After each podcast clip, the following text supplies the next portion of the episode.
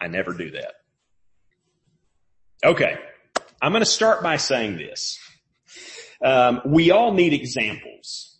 Okay. We all need examples in the faith and, and, and, and that is because the Christian life is, is marked by mistakes and compromise and failure um, and I know that sounds kind of harsh, right? But I think if if any of us just examines our hearts a little bit, we we recognize that, right? We feel that there is this faithfulness out there, right? This this way of living living faithfully for Christ that is out there that we are somehow missing out on, right? That we are there are pieces of it that we just can't seem to to grab. We fall short, right? In all kinds of different ways. Now Jesus is merciful, right? And Jesus is gracious and he walks alongside us regardless of that fact, right? He walks with us. Um, he is, and that's sort of the beauty of his grace, right? That we are like children, right? And, and we fumble along this thing and we make mistakes and we tear up the house and, and yet our patient, gracious father is there walking beside us regardless, right?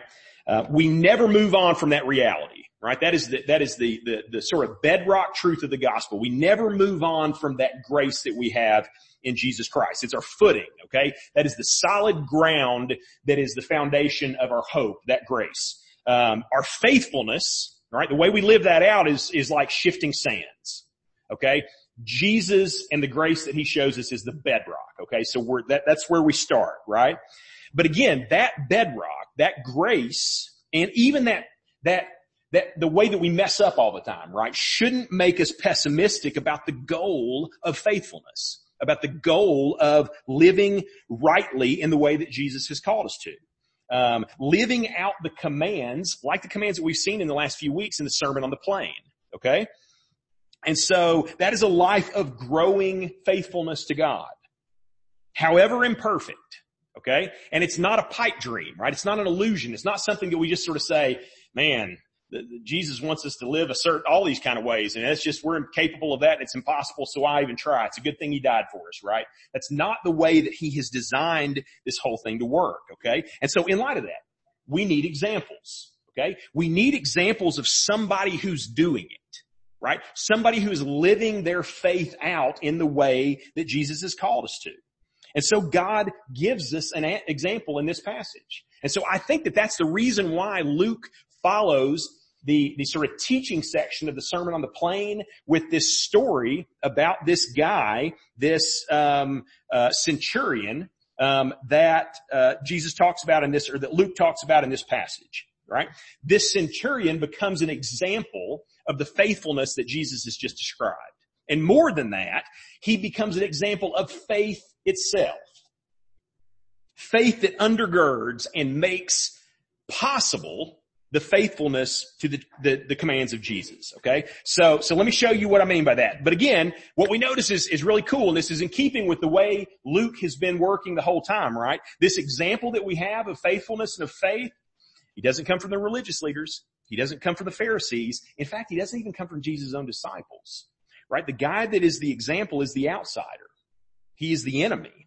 He's in fact a Roman centurion. So verse one, chapter seven of Luke, verse one. After he had finished all his sayings, in the hearing of the people, he entered Capernaum.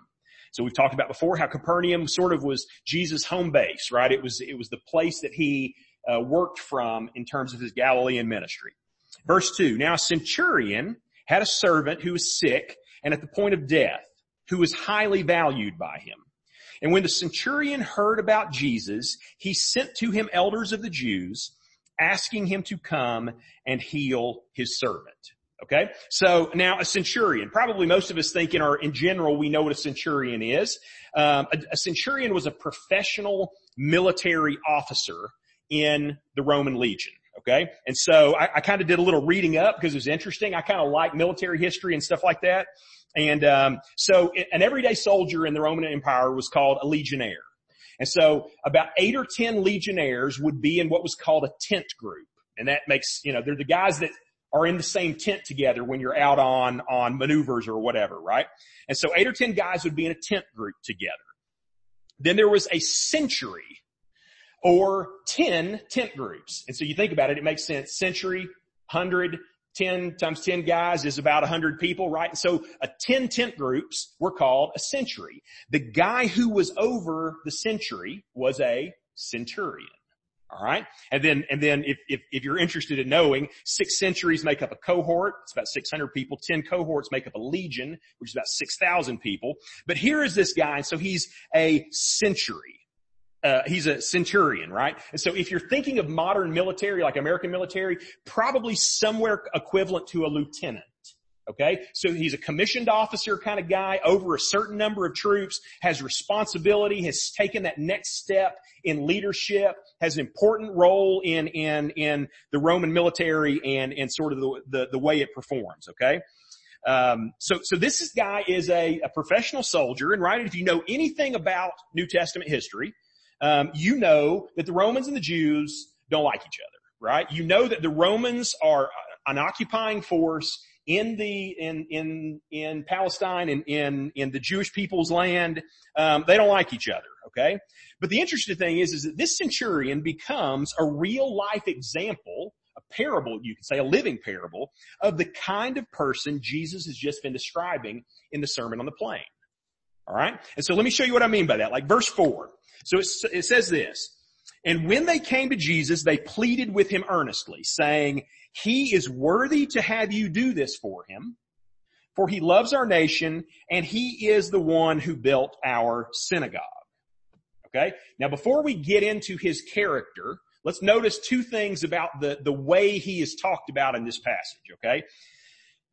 First off, there's this word that occurs twice, and it's this word worthy. Alright? The Jews use the word, and then the centurion uses the word also.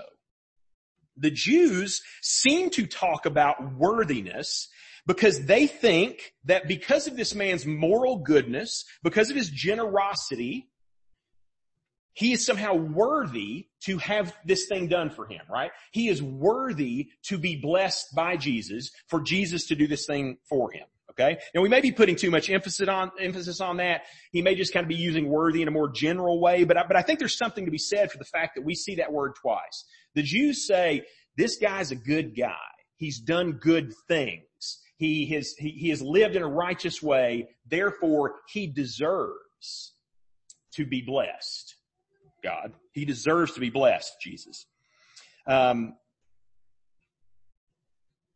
but I wonder if if, if the, the reason why Luke includes that is because he's setting the stage for something, right? Because he's implying um, that common religious idea that we've talked about for weeks, right? That there is a typical picture of what a religious person is, and that religious person is deserves God's blessing in some way because of the way they've lived, okay? And the truth is, is that we all fall into that kind of default position a lot of times. The reason you know that is because of questions like, why do bad things happen to good people, right? We've probably all asked that question before in our lives. Why do bad things happen to good people? But there's, it, the question itself reveal, reveals something about our hearts. It reveals the fact that we assume good things should happen to good people.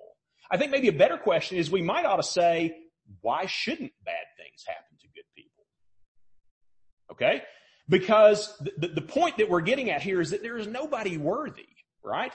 God does not owe blessing to anybody. And in fact, you know what? Even though the Jews seem to say he deserves these things, Jesus, when you talk to the centurion himself, what does he say? The word worthy pops back up, but the centurion doesn't say that he is worthy of these things, right? In fact, the centurion says the opposite. He says, you know what? I'm not even worthy to have you come in my house, Jesus. I am not worthy to have you step under my roof. Because it's true, right? He, he, he, he recognizes that God doesn't owe him anything. And so it's two very different conceptions of, of that idea of worthiness. Okay? Now, but, but notice this. Again, we're not denying the, the righteousness of this man's life. In fact, I think that's the point of the passage. But it's also a reminder to us to say, man, his righteousness doesn't earn him something from God. His righteousness doesn't put God in his debt. Okay? He doesn't get to stand before the courtroom of heaven and say, God, you didn't pay me my due because I lived the kind of life that I was supposed to and I didn't get what I was supposed to get out of it. There's no room for that. The centurion wisely knows that. He says, I'm not worthy of anything, right? Uh, I'm completely at the mercy of God for all these things. And so, but at the same time, we see that this man is a righteous man. So look at the things it says about him. And then think about the stuff that we just read in the Sermon on the Plain. Okay. So one, first off, he is a victim of adverse circumstances. Okay. So you remember at the beginning of the Beatitude section of the, of the Sermon uh, on the plain where it said, blessed are these people, blessed are these people, woe to these people, woe to these people, right? And so we talked about the fact that sorrow and trial have entered in um, to this guy's world right? A life-threatening situation has come in into uh, uh, the life of his beloved servant that he has. Okay, and certainly, if this man was a religious man, there is this kind of idea, this kind of wisdom that says, if, if this guy's so good, then God, why are you allowing bad things to happen in his life? But no, what did we learn? We read, blessed are those who weep now. Okay? Just because difficult things are happening in your life, bad things, hard things, doesn't necessarily mean that you are outside of God's will somehow. Okay? You may be in the center of God's will. Faithfulness does not necessarily bring you all the good stuff that you want. Bad things still happen. And yet, God still sees, right? And this man, even in spite of those bad things, still seeks after God. So second thing we notice about him, what did it tell us? As a centurion, the fact that he's a centurion is important because he's an enemy of the nation of Israel, right? So again, Israel is this backwater post in the Roman Empire. Nobody wants to go to Israel. Okay, uh, it is it's not where you want to be if you're somebody who's uh, moving up in in the Roman Empire. The Jews are persistent in their rebellion, in their resistance to assimilation, right? In their obnoxiousness to not conform to the Roman Empire. Okay, and so again, remember your history. This is around the year probably 30 AD. What happens in the year 70 AD? Just 40 short years later. Well, the Romans finally decide, you know what the best way to deal with the, the, the Israel, the Israelite problem is? To wipe them out, right? To wipe the city of Jerusalem off the face of the earth. And that's exactly what they do. They come in, they burn, they kill, they tear down the temple so that not a stone is left on top of each other, right? That's the solution to the problem. Jerusalem is burned to the ground in 70 AD. And yet, this centurion who is by his very profession an enemy to the nation of Israel. And yet, what does he do? He seems to love the people of Israel, right? Just like we saw in chapter 6 verse 35. He loves his enemies and he does good to them.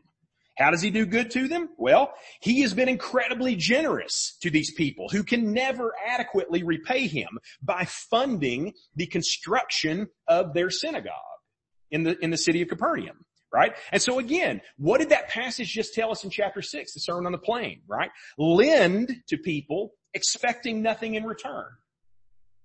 Give and it will be given to you. Good measure, pressed down, shaken together, running over will be put in your lap. For with the measure you use, it will be measured back to you. And that's exactly what we see this guy doing, right? This centurion is living that kind of life. And then again, finally, we see the humility that was depicted in the Sermon on the Plain. So in, in verse six, when, when Jesus went with them, uh, it says, when he was not far from the house, the centurion sent friends saying, Lord, do not trouble yourself, for I am not worthy to have you come under my roof. Therefore I did not presume to even come to you. But to say, but say the word and let my servant be healed, right? So again, he says, I'm not worried to have you in my house. I felt unworthy even to come into your presence. So I sent some religious men, right? I sent some religious men from the Jewish community to go talk to you because I, I am so unworthy to be in your presence, okay? There is a humility that is exemplified in this guy.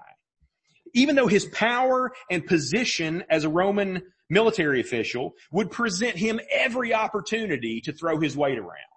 Right? As, as a, as a centurion, man, he could have done whatever he wanted to. He could have commanded Jesus to come and, and, and threatened life and death or whatever if he hadn't come. But he doesn't use that, right?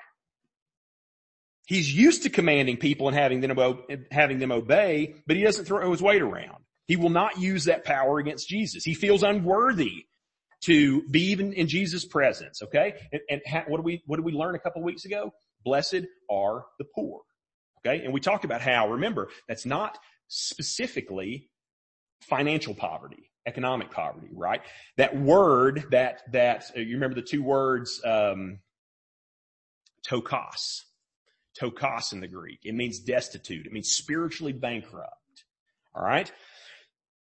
Those who are humble, meek, those who have a realistic understanding of their, of their relationship, their weakness, their standing before God. Those who are not blinded by the log of self-righteousness that is in their own eye and can see rightly who they are and who they are in relationship to others and to God, right? This centurion is as much the kind of man that the Sermon on the Plain described that we could hope to see. Okay? And what's more, from this posture of humility, he sees something that nobody else seems to be seeing yet.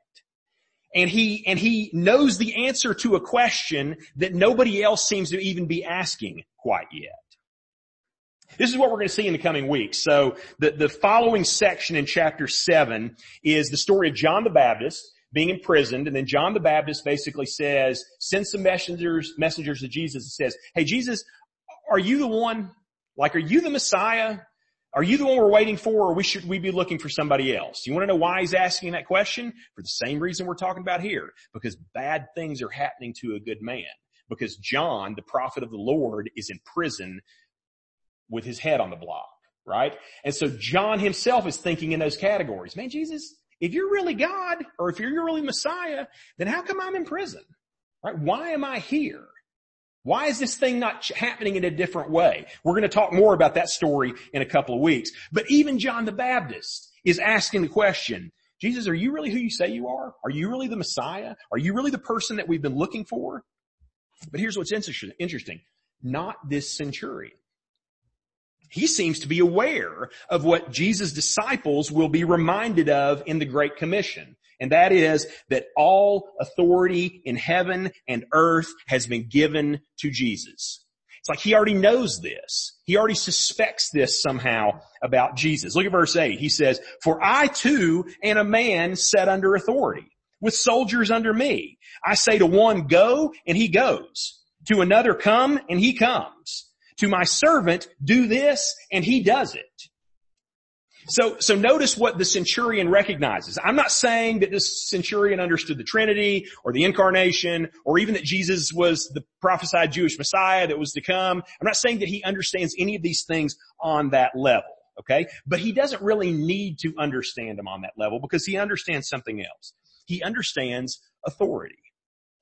He understands the nature of authority and he understands that if Jesus is the prophet of God, sent from God, then he has all access to all power and all possibility. Now, it, it, it doesn't say this in the text and we can't know for sure, but the fact that this centurion built the Jews their synagogue may indicate that he was what the Bible refers to as a God-fearer. Okay. And, and a God-fearer was basically someone outside the Jewish faith, outside Jewish ethnicity, but somebody who recognized Yahweh. Somebody who recognized the one true God, worshiped the one true God, but had not yet taken all of the steps to become a proselyte, right? To become fully enter into the Jewish faith. Okay. But was somebody who still worshiped God and recognized the authority of God. Okay? And so if that's the case, which again is, is, is a, is a step, right? It's not in the text, but, but it wouldn't be hard to imagine that that was the case. If that's so, we, he would probably be familiar with the Jewish scriptures, right? He would be familiar with the Genesis account of a God who speaks things into existence, right? A God who said, let there be, and there was. A God who can, just from his words, create something out of nothing. And so if Jesus is the servant of this God and calls on this God, then nothing is beyond his authority and nothing is beyond his command. And this humble man of faith thinks that Jesus can do anything. That Jesus is capable of doing anything he pleases. Because if God can speak light and matter and planets and stars and constellations and life and spirit into being with just a word, then all he needs to do to heal a servant of this disease is to say the word and it will be so. And so what happens next in the passage is, is something I come back to over and over again in my preaching and in my personal faith. If you've been in this church for any amount of time, you've heard me talk about it before. If you were in youth group before, you've heard me talk about it multiple times. And it is the line in verse nine where it says, when Jesus heard these things, he marveled at him. That Jesus marveled at the centurion's faith. He is amazed by it. He is filled with wonder and astonishment at the centurion's faith. Okay. Think about what that means for a second.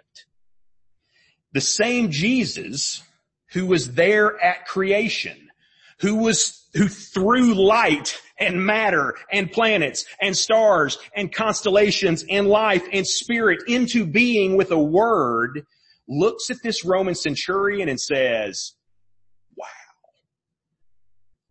I've never seen anything like that. Certainly not among the people of God. Humans really are amazing creatures. You can learn all that there is to know about their ways in a month, and yet a hundred, after a hundred years, they can still surprise you. And so have you ever considered that you are capable of amazing God? But it's not, notice again, it's not this man's generosity that is the thing that, that, that elicits Jesus marveling. It's not his love for his enemies. It's not even his humility that amazes Jesus, right? This text says it's the centurion's faith. Because all those other things, the generosity, the love for enemy, the humility, all those things flow out of faith, right? They flow out of a life of faith, a heart that has been changed by faith, right? A faith in God. And I know I have asked that question before and, and, and will again, but it speaks to the centrality of faith in our lives. And again, and not faith in general. We're not just generic people of faith, right? We're not people who have faith in faith. We are people who have faith in a person. Faith in the one and only source of authority, and that is Jesus Christ. And so again, Jesus turning to the crowd that followed him said, I tell you, not even in Israel have I found such faith. And when those who had been sent returned to the house, that they found the servant well.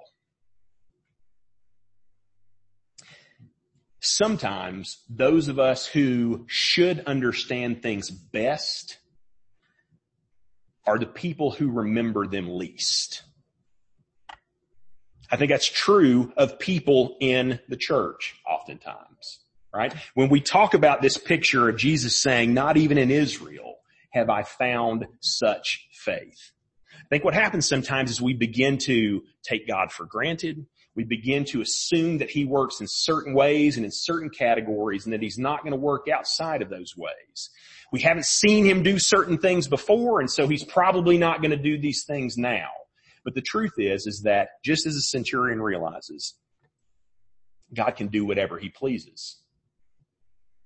God can make anything happen. We've talked about it before about how in our lives in terms of evangelism, sharing our faith with, with our neighbors and, and our friends and our family, that probably many of us, um, don't do that like we should, right? And then we ask ourselves, well, why don't I do that like we sh- I should?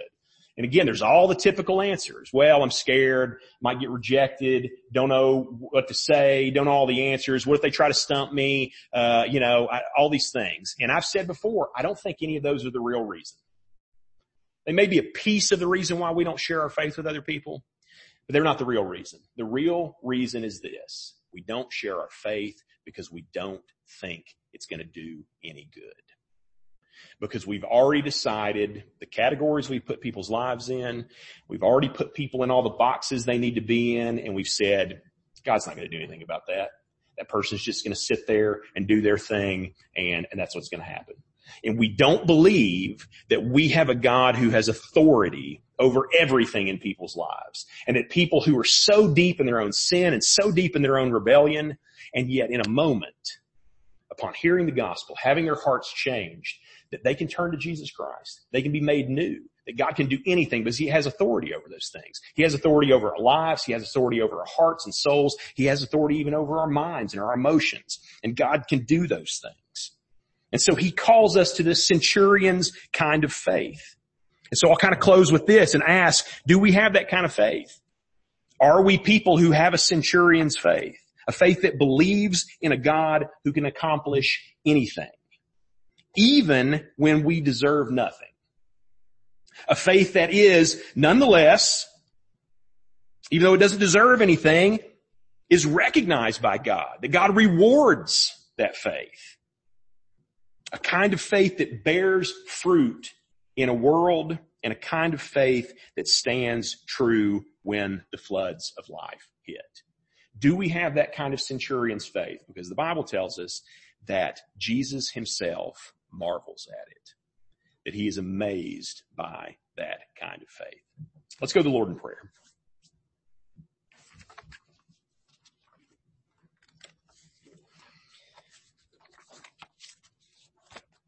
Father, I want to be that kind of person.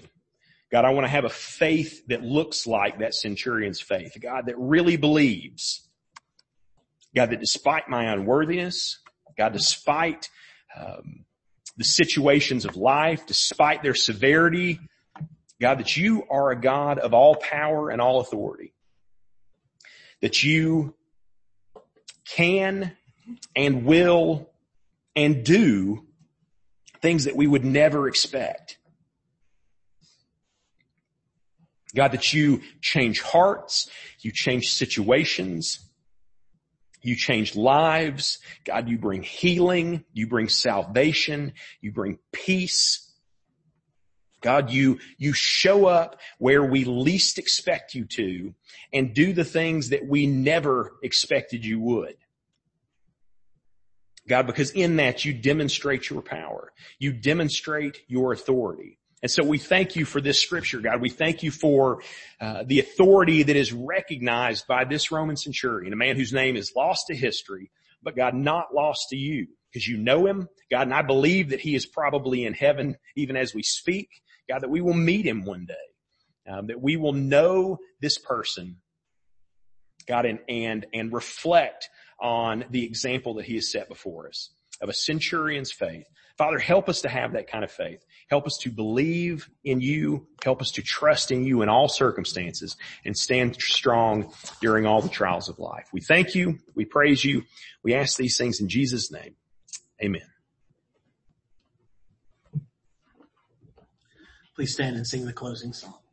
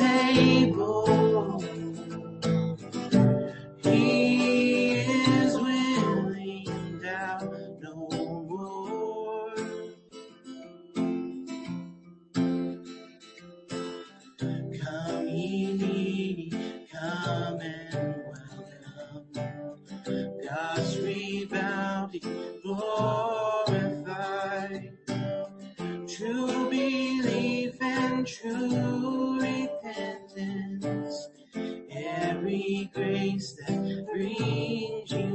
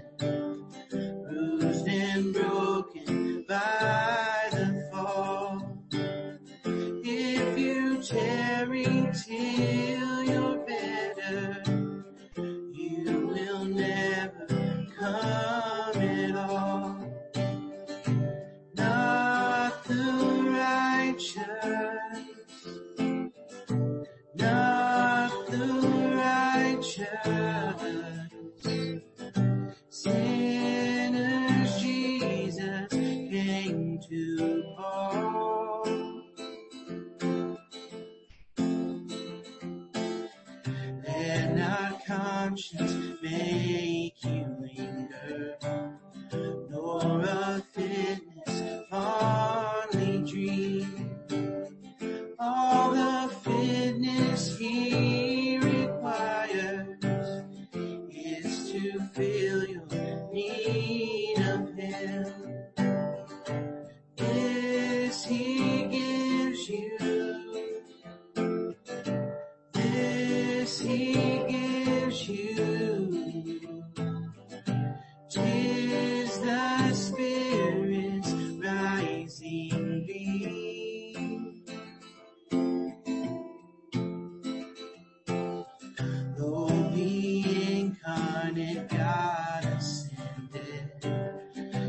please the merit